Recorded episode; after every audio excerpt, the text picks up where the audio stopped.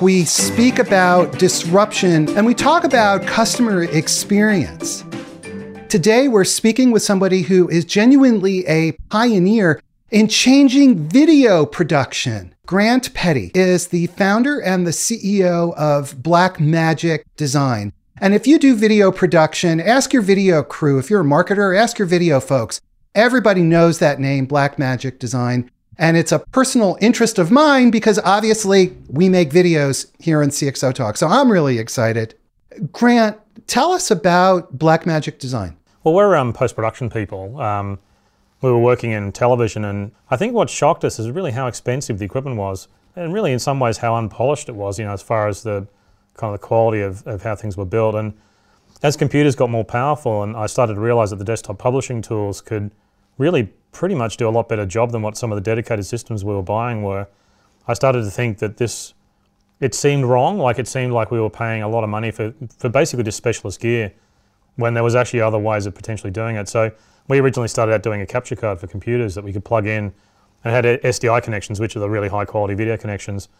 And then we kind of just, you know, I guess we got a culture of just sort of fixing problems. And the most urgent problem was trying to get the editing systems lower cost. And um, you know, we paid over a million dollars for a visual effects system back in the in the 90s. So I felt like you know computers were getting more powerful and um, we should take advantage of that. But then you you know one thing rolls into another. Like once you get some customers, then they start saying, oh look, I've got a monitoring problem or I've got a problem here or a problem there. So when you started the company, the point was to reduce the, the to produce quality equipment that reduces the, the the cost at that time. Cost wasn't our main driver. We Obviously, we knew anything we did would be lower cost if we, you know, we're using the computer.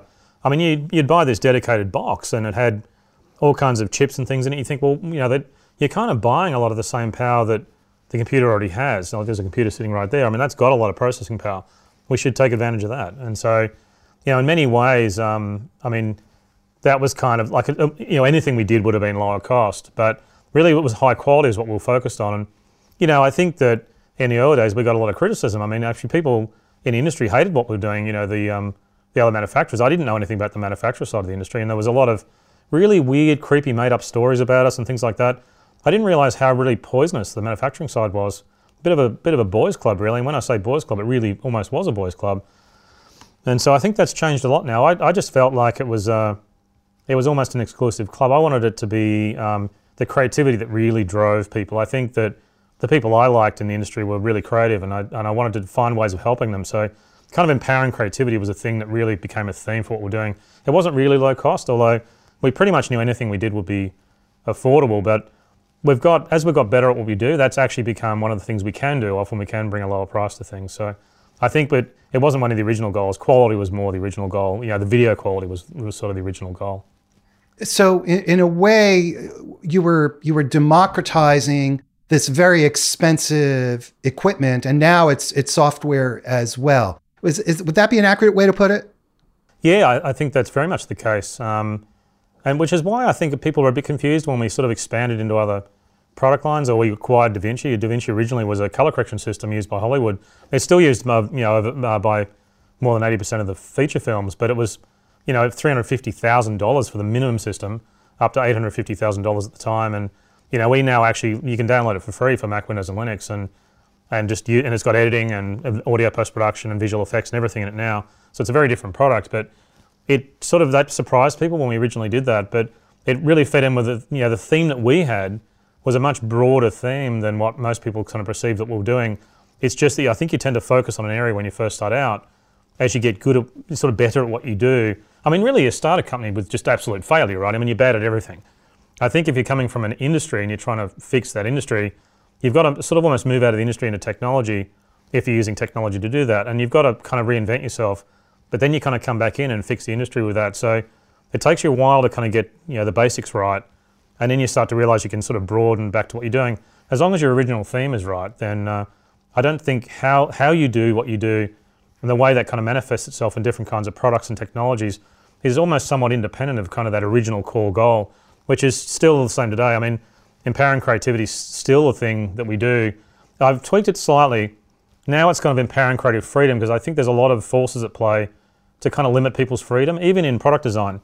You know, sometimes you can you know, the guys will put a limit in the features, and you say, look, you've got to let this back this off a bit. Let people make the product go wrong a bit. Like let the color corrector go this, you know, too far, or let the setting on the camera go too far, because then people know the limits. Don't don't set the limits based on what your impressions of what someone will do.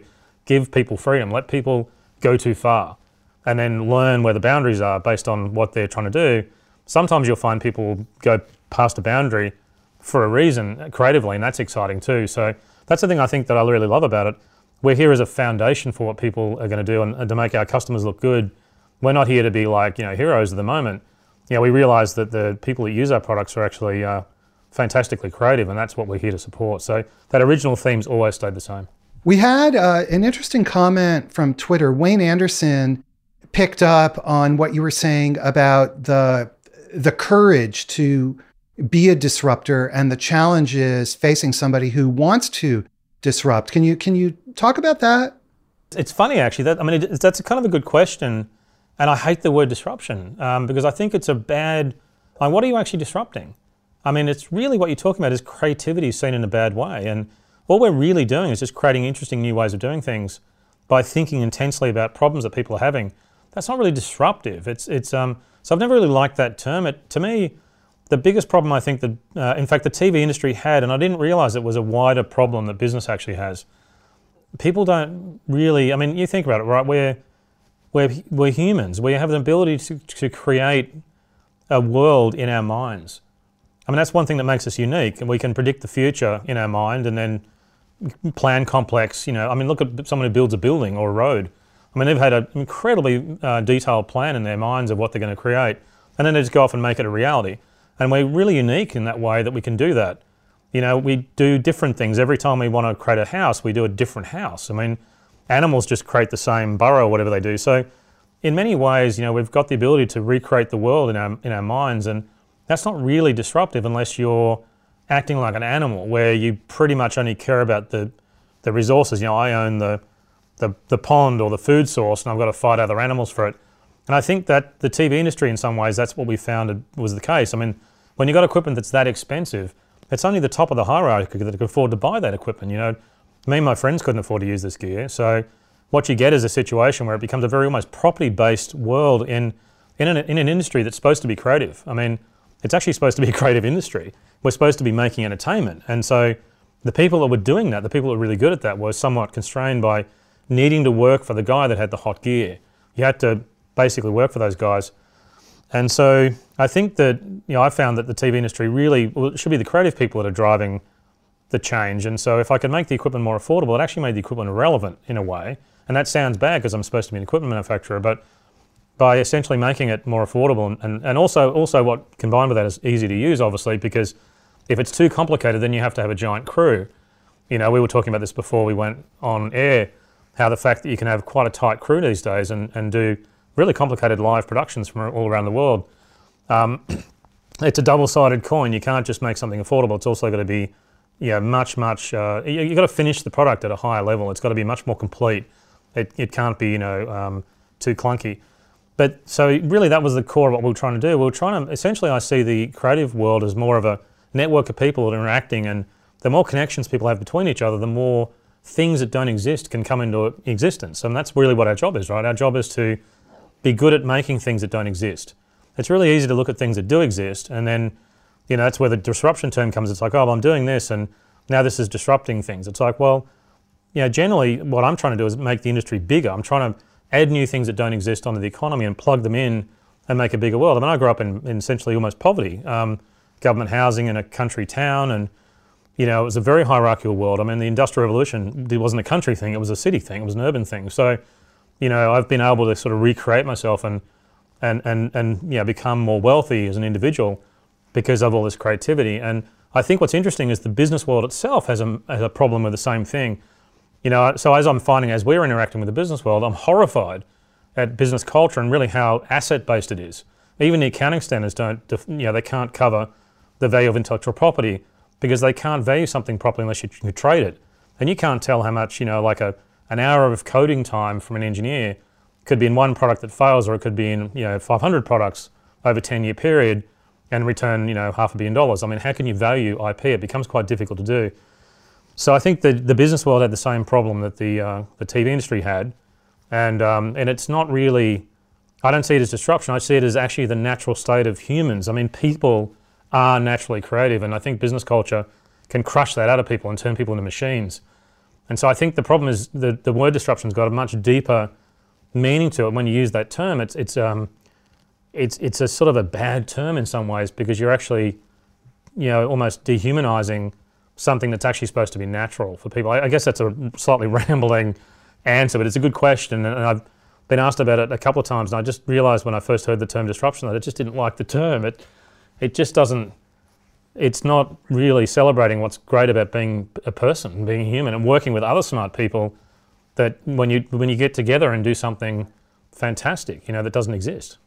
Well, I guess from the point of view of, say, your competitors who previously were making equipment that was so expensive and out of the reach of most people, that what you did disrupted their business and their ability to make a profit. So I guess from your standpoint, it's about the expression of creativity in different ways.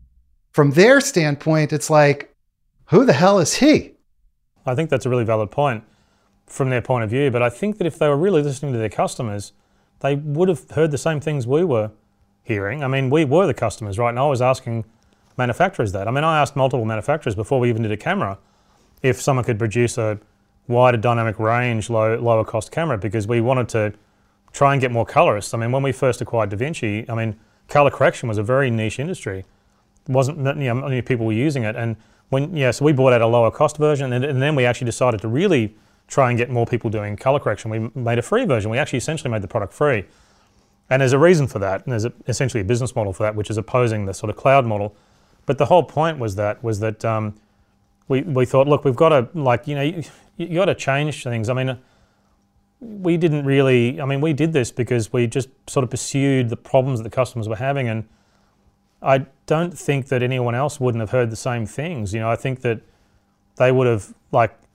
I, I guess everyone would have heard the same things. Why didn't they do anything about it? You know, like they were in a powerful position to be able to do something about it, and they did nothing. So, I think that is one of the things that I, I don't know. It's, it's a it's a strange. It's harder for me in some ways to talk about other companies because I often just scratch my head and I don't know really how they work. But then you see the way the business world works and you kind of get a feeling of kind of what's probably going on. They might be constrained or trapped in the fact that they're they're locked into some revenue or like we get people talking about strange things like inventory turns. Like how many inventory turns you got? And it's like, well, does it matter? I mean, what? How do you define uh, inventory levels by inventory turns? I mean, really, you probably want an inventory level that is enough inventory to maintain supply of product to your customers on demand as they want them, but not so much that you've got any extra components more than what you need for that task. So, really, that would be how you define what your inventory level should be. Uh, but inventory turns is like a strange metric that, like, we've got you know components these days have got over a year lead time. That's because some someone in the manufacturer of those components is thinking about inventory turns instead of thinking about how to actually get us components quicker. And that's really kind of what brought communism down, right? You had food queues in stores because people were waiting for food, but I'm sure their supply chain was incredibly efficient, all centrally managed, all well set up, very efficient. But then, of course, it's efficiency can be the absolute enemy of customer experience. So, you know, it, I know it's, it's a, it's a, know, these are good questions. They're very complex answers in some ways, but I think I try to just, I always try to come down on the side of what's best for the customer, because that's who I used to be. And, you know, at three in the morning when something's going wrong, what are you, you know, what's the customer going to do about it? And I think that's just what drives me. So, I don't tend to think about, like, I don't look at other companies' websites. I don't go to their trade show booths. I'm just not that interested in other companies in the industry. I'm always just trying to just focus on our customer and make our customers happy. Like our joke is that we're trying to blow our customers' minds, and that's hard to do because you've got to keep getting better at what you do. Otherwise, you won't impress them, right? They get used to the, you know, the, the things you have, and you've got to try and find something else to do that's going to be exciting. And that's where I drive all my energy, and that's the fun bit too. When you're a kid, did you really care about a 2% market share battle with Coke versus Pepsi? Nobody did you thought about cool things you wanted to make. So I think that to me, it's really, I think, healthy in a mental way to just not even care about who you compete with and just focus on what you want to do. Because I reckon when you're old and you're sitting in that rocking chair, if you're lucky to get old and sit in a rocking chair, you're going to look back and think about all the cool things you made and the amazing adventures you had with all the cool people you did, you know, that you got a chance to work with. And I don't think one or two percent market share battles are going to be really that exciting to sort of reminisce about. Well, one of the things I think that is exciting to think about is the fact that doing what we are doing now, a live stream, you're in Australia, it's three in the morning. I'm in Boston, a uh, little more reasonable time of day, but we're doing a live stream at professional video quality levels that not too long ago that we couldn't do this. And so maybe give us uh, just a context of that. Uh, again, I know you don't like the term disruption, but it's totally, from my point of view, it's total disruption of how video is produced. At a very high level, I think well, I'm really quite privileged the fact that I was an engineer in post production.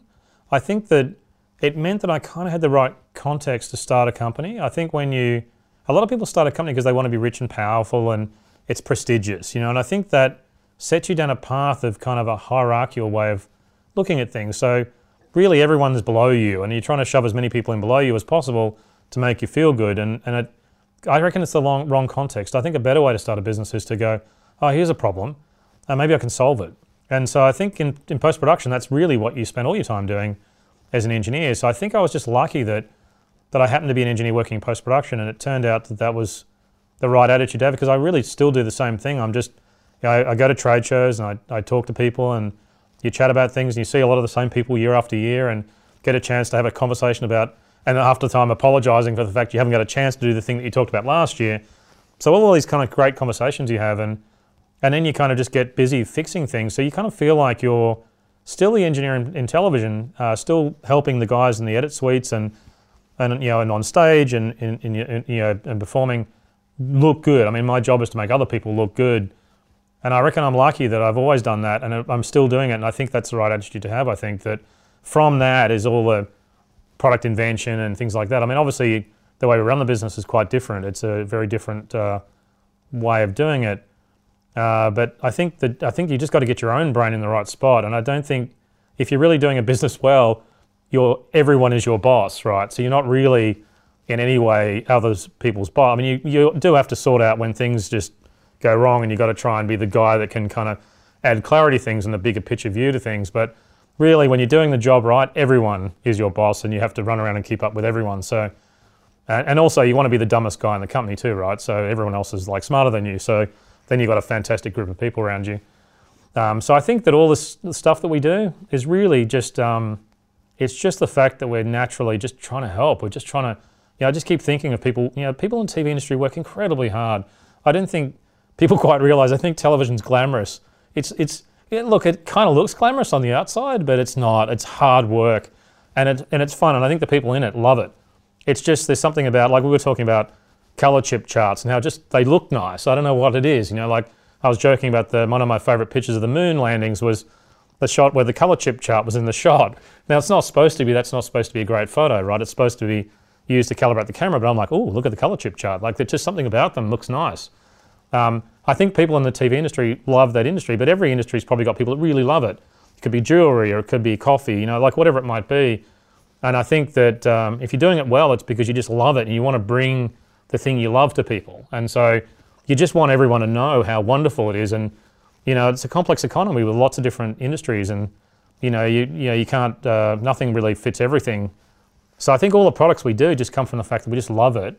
And, uh, you know, we want to make everyone our customers do. Our customers aren't business people, right? They're creative. We have to find ways of helping them make money and be successful financially so they can actually do it as a job. And so, yeah, it's all caught up in that. It's all a very broad philosophy, but and then of course a lot of technology and chips and circuit boards and you know code. So um, it's a it's a complex thing, but that's what makes it fun. It's I mean, I remember when I was a kid and I went and I was a teenager and I went to the local TV station and did a work experience program where you spent a week at the TV station just, you know, pretty much just cleaning up and helping out.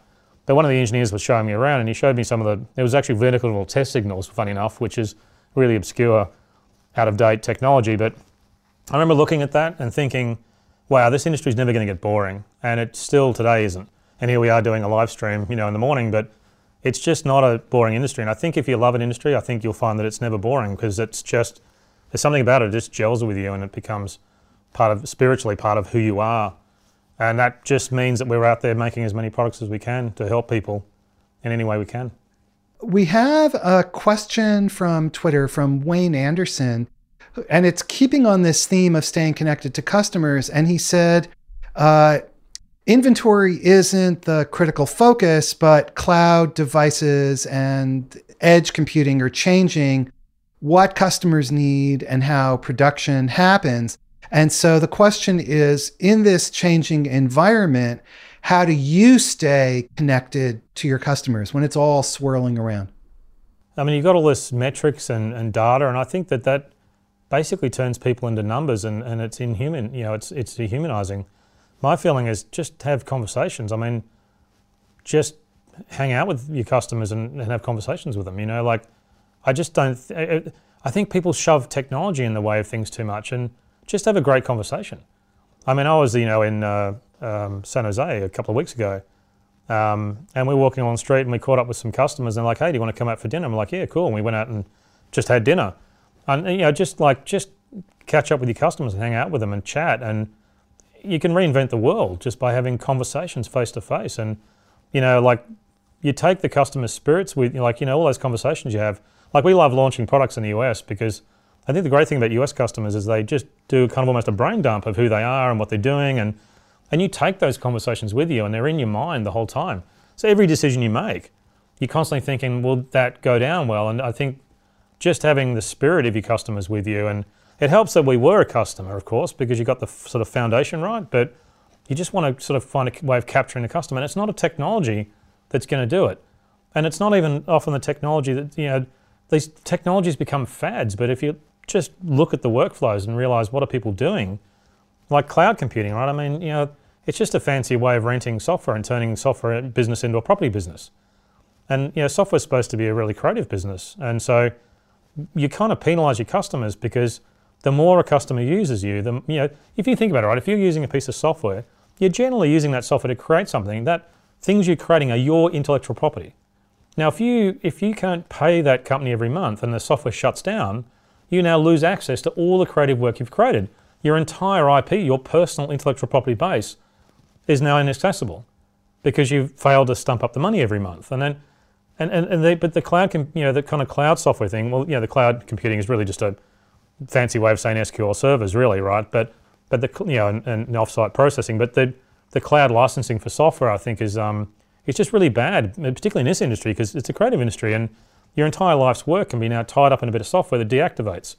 Or the manufacturer decides to stop supporting that that version, and then you've got a you know like you know everyone's got an old computer somewhere that's got old files on it that they can access with an old piece of software, and you've kind of like I'm worried about the archive of, of the creative work that's being done in this industry because you might find in 20 years' time it's completely inaccessible because the software, the you know the cloud-based software is all shut down.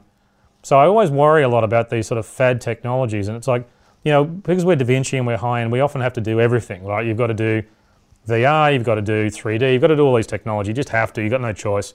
Your customer's doing it, you've got to do it. Whether you really think it's going to be a set the world on fire, or whether you think it's going to be a bit of a niche technology, we really just have to do them all.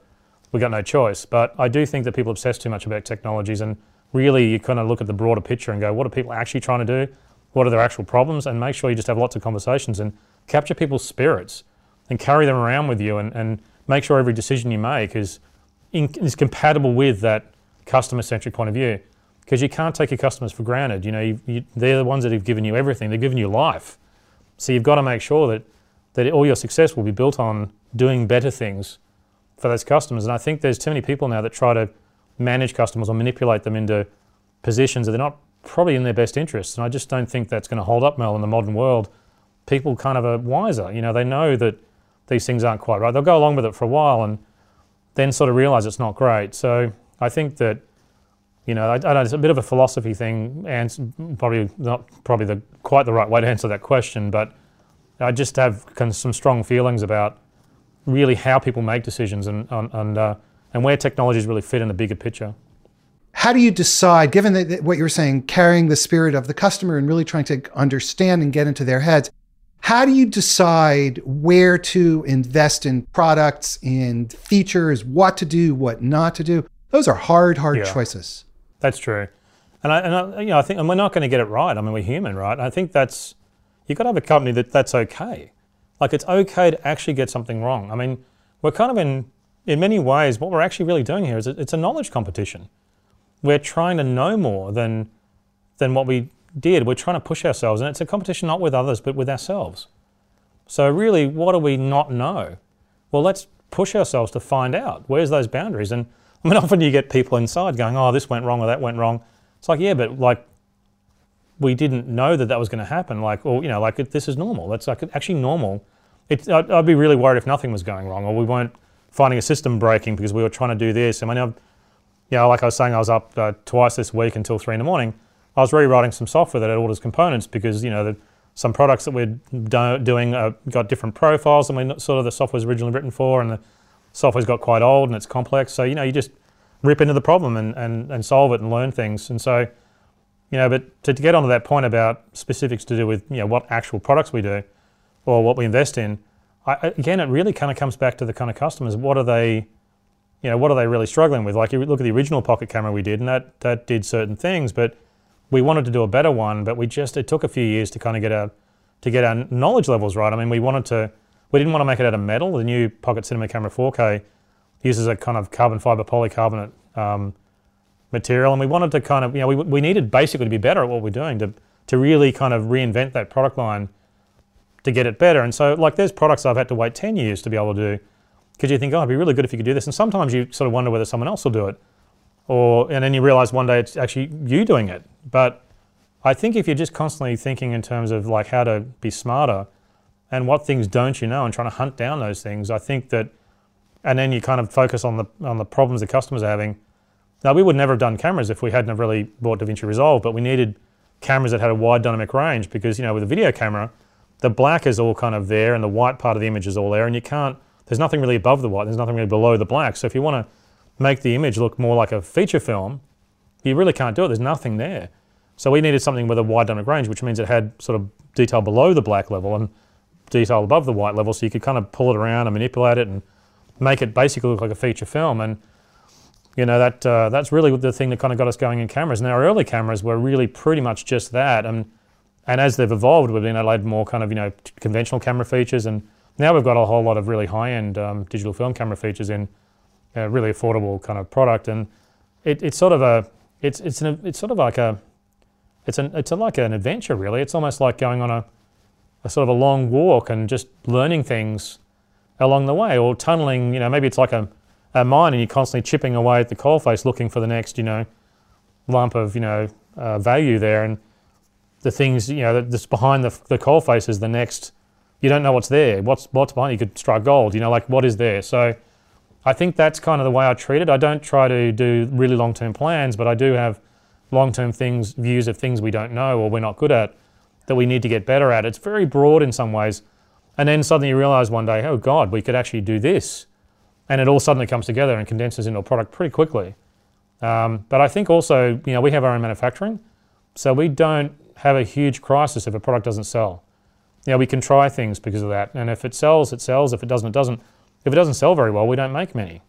Um, so it gives us an ability to kind of like, you know, and then we learn from that. Why, you know, our original uh, studio cameras, for example, we did a studio camera, and the high end guys knew exactly what it was. They wanted a different lens mount, but they knew exactly what it was. But the low end guys that we did it for didn't know what talkback, tally, and, and camera control and all these things were. They just didn't know what they were. So it took a long time for those customers to, to learn that. So we changed the marketing a bit. We took out some stuff that the camera didn't need got it down in price a bit, and then now that, that camera sells okay. Um, so it was originally, you could say it was almost a failure, but then it got better over time, and now over the lifespan of the product, it's done well. So I think that everything's an adventure, and you can't, I think you, can, you shouldn't get too stressed about any specific thing because ultimately, really, what you're going to do is learn from it all. And I think then people feel more comfortable to actually take creative risks with products, which you want. You want people to invent things or come up with things that don't exist but you don't take any business risks. And on the business side of things, we're extremely conservative. Like we've got no investment to start the company. We've got a little bit of an overdraft, but for years we didn't even have that. We just don't have debt. You know, we um, the original shareholders still own all the companies, so you know we really keep it extremely conservative on the business side, so that we can actually be a bit more adventurous on the product side. So it, it's it's quite a large, overriding kind of uh, thing to kind of you know it, it's not so it's not just the product. It's actually it's a much broader you know, kind of a thing you got to deal with. It's an ecosystem essentially um, that you're dealing with, and that sort of lets you do the things you do. Sorry, it's not a great answer, I suppose, because it's probably was probably a sharper answer about specifics, but it is quite a complicated, broad kind of uh, problem when you're making decisions on what products you're going to do. Sometimes it's just driven by the guys in, in house who just want to do certain things or take products in certain directions, and you've really just got to let them do that and, and support them on it. Um, it's just there's so many different angles that define how a, how a product evolves. On the subject of the broader ecosystem, so you were just saying that it's not just about the product, but it's about the ecosystem, which I'm assuming means your customers, your partners, and your employees. And so Arsalan Khan is asking Do you think that there is a link between customer experience and employee experience and how they affect one another? You know, when you think about it, the company itself has got a lot of specialists in it that that are, you know, like you've got engineers, hardware and software engineers, who really have never worked in television before. And uh, but you've also got product managers, like you know, if you look at our production switches, the product manager is a guy who's a, a live production switcher guy. Like he, I don't know, haven't used the right job title, but but you know, he does live switching. Um, and so, you know, you, you really got to have a balance of like, you know, and there's a respect there because you've got I mean, he'll have respect for the engineering guys because they're gifted when it comes to software, hardware engineering, industrial design. I mean, you've got thermal guys, you've got all kinds of people, you know, EMC specialists for testing with compliance, with standard, all these kind of people involved. And, you know, he's in awe of all these guys, but at the same time, they're in awe of him because he switched the Olympics and things like that. So I think if, you, if you're trying to do great things, then I think you can, everyone respects each other. Like if you've got a software engineer and a, and a user interface designer, and you're trying to do new things, they both respect each other because the user interface designer looks at the software engineer and goes, wow, you've actually made my, my menu work. And the software engineer goes, wow, that menu looks really cool now that I've got it working and look, look how nice it looks. And they, they both kind of have respect for each other. But you've got to kind of be pushing the edge a little bit, otherwise they settle in, you know, and you don't want that. And I don't think the customers want it either. So what you actually have is, I see um, a, an IP business and a creative business as being a network of people and that network is constantly, the links are changing. In fact, you kind of have super nodes. It's very much like network theory in computing. So you kind of have super nodes with more connections. And in fact, sometimes the more connections you have, the more knowledgeable you can be because you, you get more flows of knowledge and information coming through, but you've got to be careful not to overload yourself. But those, those links include customers. I mean, when you go to a trade show, all these links are being created to customers and we're all uh, connecting and talking backwards and forwards. So really that's where the hierarchy is so hostile to innovation because you know, people are below you or above you, and it's just not the wrong way to think. I think of it as just the fact that we've got all these kinds of links between people, and, and some of the, a lot of those people are outside the company, they're inside the company. And so you just become a giant group of people who are just trying to make the industry better because there's, you know, there's mutually benefit. I mean, we'll do well economically, we'll make money, and that money can be used to build other products and, and to be, you know, have more capability. The customers get a chance to, to grow businesses and support themselves in the industry that they love so it becomes a very mutually beneficial thing, but you just got to stop people. Um, you kind of got to stop the psychopath coming in and trying to turn it into a hierarchy. And I think that that's always a danger. So really, in many ways, it's just the fact that we're all just linked to each other. And I, I do think that, you know, the, we have customers in house. I was a customer. All the product managers were, were customers. Um, so we really have in-house customers, but that's why we spend all the money on the trade. We don't go to trade shows to sell products. You can look at that online. You don't need to find out about our latest camera or DaVinci update at a trade show, what you're really doing, you're going to trade shows to have conversations with people. And that's why we do the trade shows. They to have these conversations to get it's what we take away from a trade show is, is more valuable than than what in some ways the customers do. But but people do want to ask you questions and come along and have a conversation. But but we get a lot out of those out of those shows. You've got to get in front of people. You just got to get out there, get in front of people and have great conversations. And you know, metrics don't do it. And and really maintain and con- make connections to people that that you're trying to solve problems for. And that's really how the, that's, you know, it's, again, it's a bit of a broad answer, I suppose, but that's kind of how I see it is, is how it all works. We have another question from Twitter that I think is related to this, and that is how do you measure the value? What is the value that you're supplying to your customers? And that leads into the whole subject of metrics because you're you're you're talking in in very soft terms about innovation, inspiration, creativity. But how do you measure that as a business person? You're running a company. I think um, ultimately, probably the way we all do, which is um, essentially sales. I mean, you do look at the sales numbers and go, this is selling well. And so that means you're probably delivering some good value. you, you get a chance to talk to customers and you can see the reaction. I mean, if we launch a product at a trade show, you can get the reaction and get a real quick vibe on how the, the product's being perceived by people. Um, I think that really is the very core of what you're trying to do. You are always trying to think about value. Um, and that's why, you know, that question before about low cost, it wasn't really the goal. What really, in some ways, you really are focused on is creating value for people. And what is that value? Well, can I build something that people can actually make a lot of money off? I mean, the things I had in some ways the most value that um, that I you know cherish products that I've bought in the past that I've had you know you know when you have a product and you've used the hell out of it and it, and by the time you're getting ready to replace it it's so worn out and it's just but you you look at back and you go wow, I've really done a lot of stuff with that product and I think that to me is a great perception of value that's what you'd hope your products do for people you know that they just work and they work and they work and a few years later you get the new one because you want the new feature or some it's got a nicer industrial design, but you really work that product to death. You know, that to me is great value. And, and the great thing for us is that our customers really essentially are making money from video, right? So we can often see that we've got to make their business succeed. So it's a great way of looking at that and going, well, the value of this product will, is really how much they can make from it as far as income. So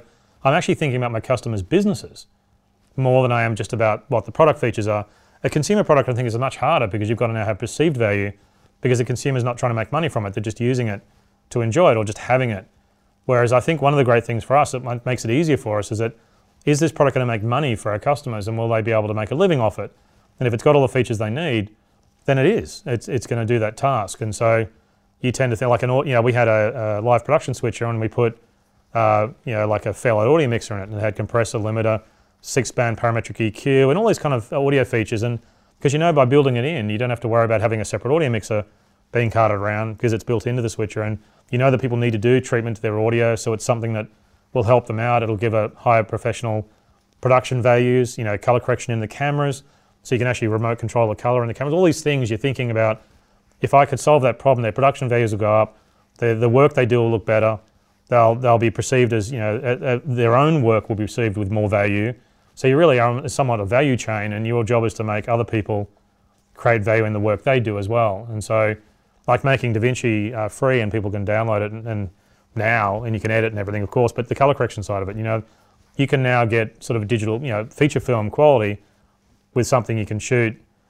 You know, one thousand three hundred dollars, right? You can shoot on that and color correct that. If you're talented enough, you can color correct it and actually make a, feature film quality result.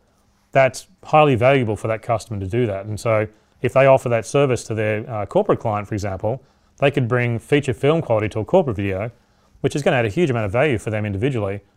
And I think that's so it's really easy for us to define value in the product because we can actually see what effect and impact it has on our customers, creating value for their customers. So that's one great thing about building essentially products that people use in, for their businesses is you can really quick. I think it's quite easy to identify what the value in your products is because your customers are creating value for themselves, for their clients. And I think that's how it's that you don't need to use metrics for that in that regard because you can just see it. It's pretty interesting. You define uh, the value and the features in terms of your customer's business model, actually, from what you were saying. Yes, exactly. Because I mean, really, that's what they're trying to do. I mean, customers are creative, right? So, like, look at the DaVinci business model for us. It's free, and you can edit, color correct to post production, all that stuff. You can download it for free right now. We do have a paid version which has got some licenses in it and collaboration and a bunch of kind of high tech features for you know lens uh, you know, corrections and really complex stuff that Hollywood use. But the point is, most people come at television from a, just an interest, a general interest point of view, from a creativity point of view. But really, I know well, if they could make a living from it, if you say you're 17 or 15 and you're kind of interested in television, well, you're just sort of interested in it. You're interested in creatively. You might want to tinker with some tools and find out what you can kind of do and, and learn. So you can download DaVinci for free and do that. Now, bizarre enough, if you get good at it and you start to work out that you can do color correction, you can do these tasks, you might get a few people ask, oh, can you do my wedding? Can you do this? Can you do that? Before you know it, you're actually making money. And so the point is, I don't think anyone in the TV industry really thinks of themselves as a business person.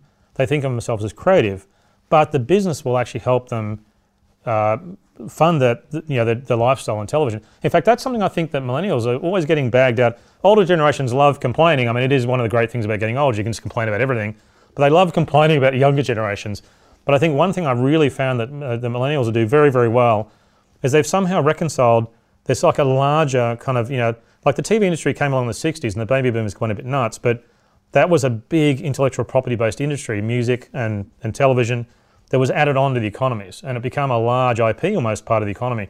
Now, as I said to someone recently, you know, to land on the moon, you also have to have Jerry Springer, right? You've got to have, there's the good and the bad of intellectual property based, you know, uh, parts of the economy.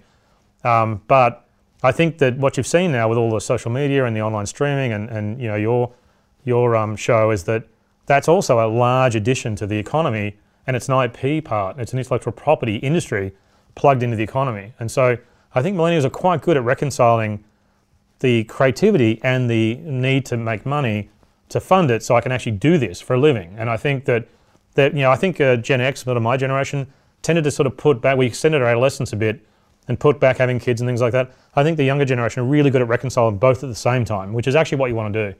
You want to be able to do your creative thing, the thing you love doing and enjoy, but find a way of making some money from it so you can actually sustain it as a life. This is the thing you can actually do. So I think that's the trick. And so if you look at it back at DaVinci, hopefully the customers make money and they essentially realize that they're a business and they realize that they're actually making some money. Then they can come along and buy a control panel from us for color correction or you know, uh, maybe a camera or something else. And at that point, we get paid. So really our goal, our, our, our design goal for DaVinci is to find ways of actually getting people to find a way of making money because they're going to be able to download it for free, learn, tinker, try out things, and then hopefully they've got to find a, we've got to find a way for them to actually earn some money from that. And then they can buy things from us, and that's where we get it, you get a return. May, it's a more healthy business model for us because it forces us to find ways of making people successful. Now we're doing that already in the Hollywood side, where you know most of the feature films use use DaVinci, so we're already doing that to the high and the post production industry worldwide use it. But what about new people that are coming in as well? And also, these large facilities need raw talent too. They need new people because they're growing and expanding. The market's much bigger than it used to be. So then it becomes a win-win. So you know, you can see that every, every product we do, we're trying to find ways of how do, how do we help make people successful? And then hopefully they'll give us success back. But we can't just demand from people continuously or from the moment that we meet them. We've got to do something for them to help them get going so we can add new people to the industry. I've never tried to do Coke versus Pepsi and steal business from other people. What I've tried to do is do new things that didn't exist and add them onto the TV industry itself and make the industry itself bigger. You know, and so that's generally because then you're not really fighting with people. I don't really want to fight. I want to create stuff. So what you really want to do is um, is just find out all the things you're not good at, make new things, and make an industry bigger. And that's what our customers are trying to do as well. So ultimately, the whole thing just gets a lot bigger and there's a lot more business for everyone. Well, I can tell you when it comes to DaVinci, that software, it's so, I, I mean, I think it's so great. Uh, certainly helps us make, make better videos. You know, we're out of time, but just very quickly before we go, can you tell us where is, very briefly, where is Blackmagic Design going? And if you want to share, just again, very briefly, because we're, we're pretty much past time here, where uh, video production in, is going and if and if you want to give us a sneak peek, just just between the two of us, not that there's anybody else listening, um, of your upcoming products and features, you can do that too. well, it's always hard doing that. You know, like we've. Uh, as we, you know, like, because we sometimes you do get those questions, but look, we've sometimes made mistakes and announced things before we've been really probably ready to do that. Because you do get that constant conflict, like, well, where are you heading with things? You know, need a heads up because I'm planning, you know, it's a business, I'm planning things.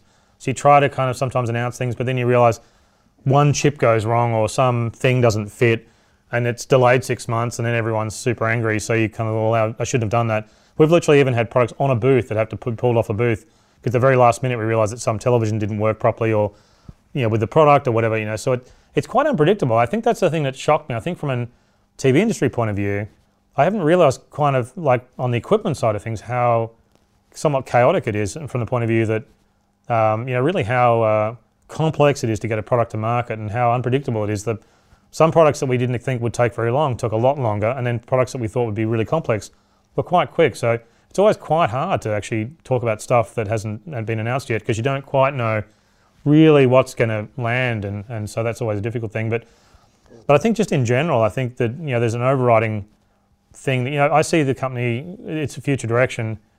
I mean, obviously we've got to interact with the business world more and find ways of really trying to like we've hidden from the business world really in, in many ways, and we can't do that forever.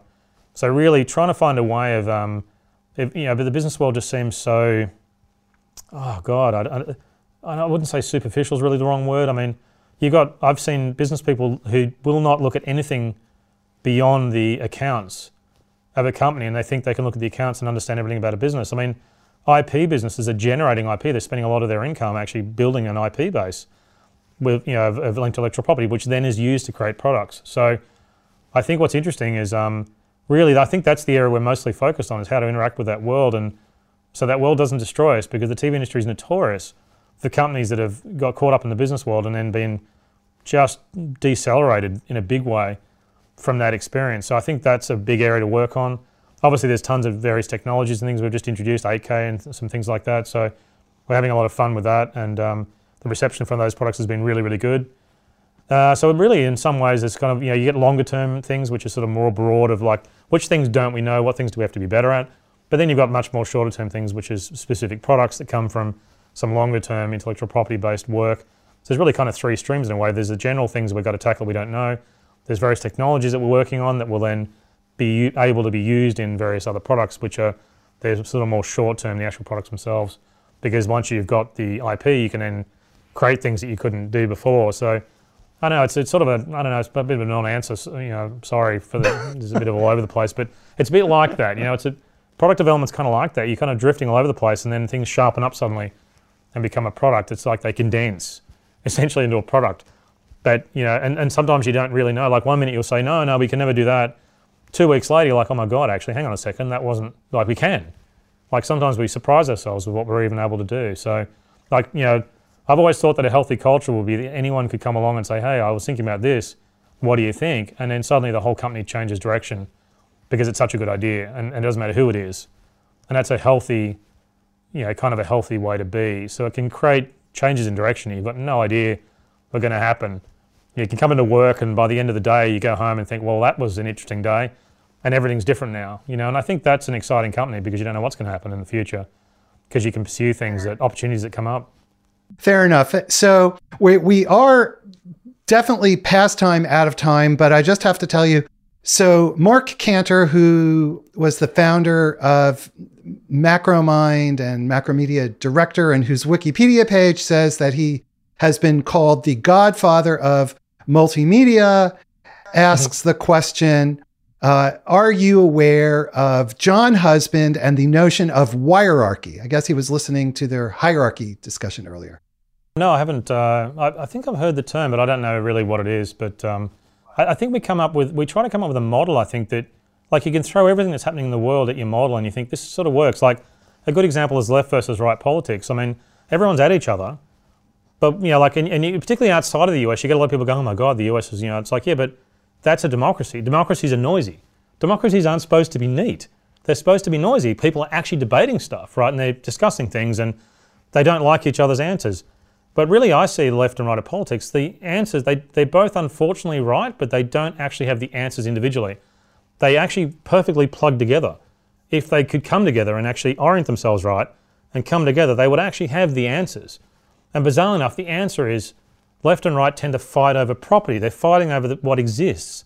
The answer is to create things that don't. And I think that's the great thing about the Industrial Revolution. The Industrial Revolution wasn't about draconian factories and stuff. I mean, that was the old world money creating those factories. But what you really, what I saw was the Industrial Revolution was about design. Now you, you know, the craftsman didn't make the product and design it.